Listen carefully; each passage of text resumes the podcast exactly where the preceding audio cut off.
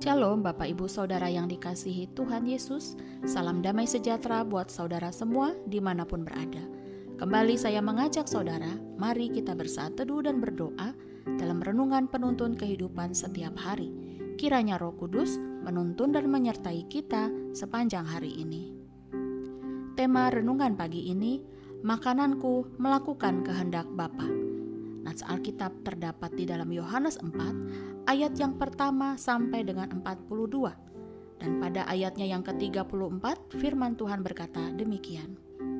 Kata Yesus kepada mereka, "Makananku ialah melakukan kehendak Dia yang mengutus aku dan menyelesaikan pekerjaannya."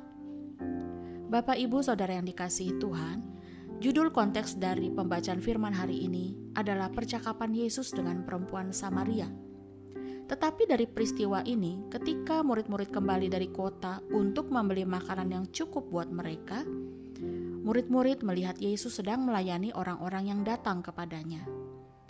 Dan pada waktu salah seorang murid mengajaknya untuk makan, Yesus berkata, "Makananku ialah melakukan kehendak Allah yang mengutus aku dan menyelesaikan pekerjaannya."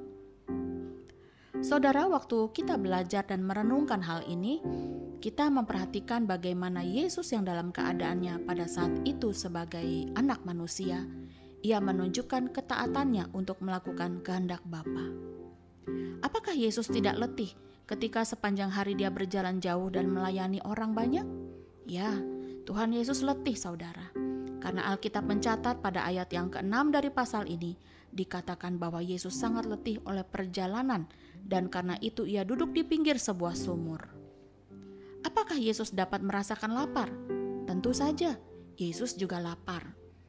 Tetapi kita dapat memetik pelajaran berharga di sini bahwa pekerjaan Yesus bukanlah pelayanan yang menuntut pamrih, tetapi standar yang dikenakan oleh Yesus adalah ia bekerja, ia melayani untuk melakukan kehendak Bapa dalam ketaatan yang tidak bersyarat.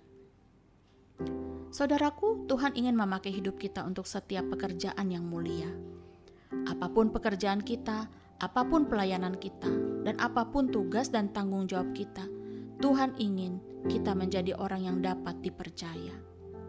Kalau Tuhan memberikan kita tugas dan tanggung jawab dalam pelayanan, marilah kita menjadi hamba Tuhan yang dapat dipercaya. Kalau Tuhan memberikan kita pekerjaan, usaha, atau bisnis, marilah kita menjadi pekerja, karyawan, atau pengusaha yang dapat dipercaya. Kalau Tuhan memberikan kita jabatan atau kedudukan yang baik dalam sebuah perusahaan, marilah kita menjadi pejabat yang dapat dipercaya. Karena sesungguhnya setiap anak-anak Tuhan dipanggil untuk menjadi pelaksana kehendaknya di bumi. Jadi bukan hamba-hamba Tuhan saja yang dipanggil untuk hidup melakukan kehendak Bapa, tetapi kita yang disebut sebagai anak-anak Tuhan, orang-orang percaya, sama-sama dipanggil untuk menjadi pelaku firman yang memuliakan nama Tuhan. Saudara, melakukan pekerjaan Tuhan dan melakukan kehendak Bapa adalah dua hal yang mirip tetapi sesungguhnya berbeda. Karena Yesus pernah berkata, "Pada hari terakhir banyak orang akan berseru kepadaku, Tuhan, Tuhan, bukankah kami bernubuat demi namamu dan mengusir setan demi namamu dan mengadakan banyak mujizat demi namamu juga?" Pada waktu itulah aku akan berterus terang kepada mereka dan berkata, Aku tidak pernah mengenal kamu, enyahlah daripadaku, kamu sekalian pembuat kejahatan. Matius 7 ayat 22 sampai 23. Jadi dari ayat firman ini kita dapat mengetahui bahwa melayani pekerjaan Tuhan tidaklah menjadi jaminan bahwa kita melakukan dengan sungguh-sungguh kehendak Bapa di surga. Jangankan kita bekerja di bidang sekuler, saudara, di bidang pelayanan gereja saja, kita dapat berbuat hal-hal yang jahat di mata Tuhan.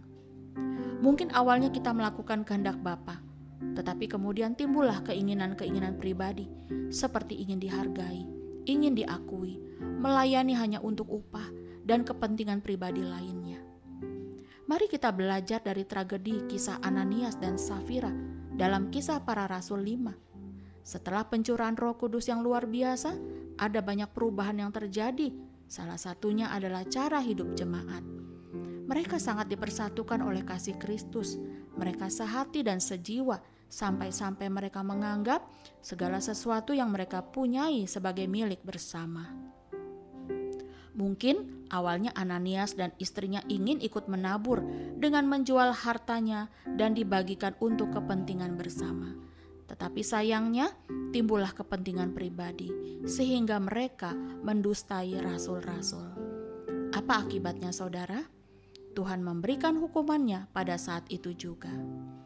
Jadi kematian Ananias dan Safira harus menjadi peringatan buat kita juga bahwa sering kali kepentingan-kepentingan pribadi menjadi penghalang untuk kita melakukan kehendak Bapa dengan tulus hati. Dan Bapa di surga tidak suka dengan cara-cara yang demikian. Bapak Ibu Saudara yang dikasihi Tuhan, saya mengerti tidaklah mudah melakukan kehendak Bapa. Tetapi kalau kita mengasihi Dia seperti kita mengasihi seseorang, maka kita akan berusaha untuk menyenangkan hati orang yang kita kasihi. Untuk itu, seperti kata firman Tuhan, sebab kamu memerlukan ketekunan, supaya sesudah kamu melakukan kehendak Allah, kamu memperoleh apa yang dijanjikan itu. Ibrani 10 ayat 36. Saudaraku, di akhir renungan ini, marilah kita dengan tekun melakukan kehendak Allah. Kita harus ingat satu hal, bahwa panggilan kita sebagai orang percaya adalah hidup sepenuhnya bagi Kristus. Jadi apa pun pekerjaan dan jabatan kita sebenarnya bukanlah menjadi penghalang kita melakukan kehendaknya. Sehingga suatu hari nanti kita akan memperoleh apa yang dijanjikan Tuhan bagi setiap kita yang setia. Amin. Mari kita berdoa. Bapa di surga, kami bersyukur mendapatkan pesan yang kuat dari firman-Mu hari ini bahwa kami harus bertekun melakukan kehendak Bapa sebagai orang percaya di dalam Kristus. Berikan kepada kami hati yang mengasihimu lebih lagi, sehingga ketika kami melayani, bekerja, berusaha, berbisnis, kami dapat melakukan kehendakmu, karena kami mengasihimu ya Bapa. Di dalam nama Tuhan Yesus, kami berdoa. Amin. Kiranya berkat yang sempurna dari Allah Bapa, kasih karunia dari Tuhan Yesus Kristus dan persekutuan yang indah dengan Roh Kudus menyertai kita dari sekarang ini dan sampai selama-lamanya. Maju terus dalam tuntunan Tuhan saudaraku, tetaplah semangat, sampai jumpa esok hari di penuntun kehidupan setiap hari dan Tuhan Yesus memberkati.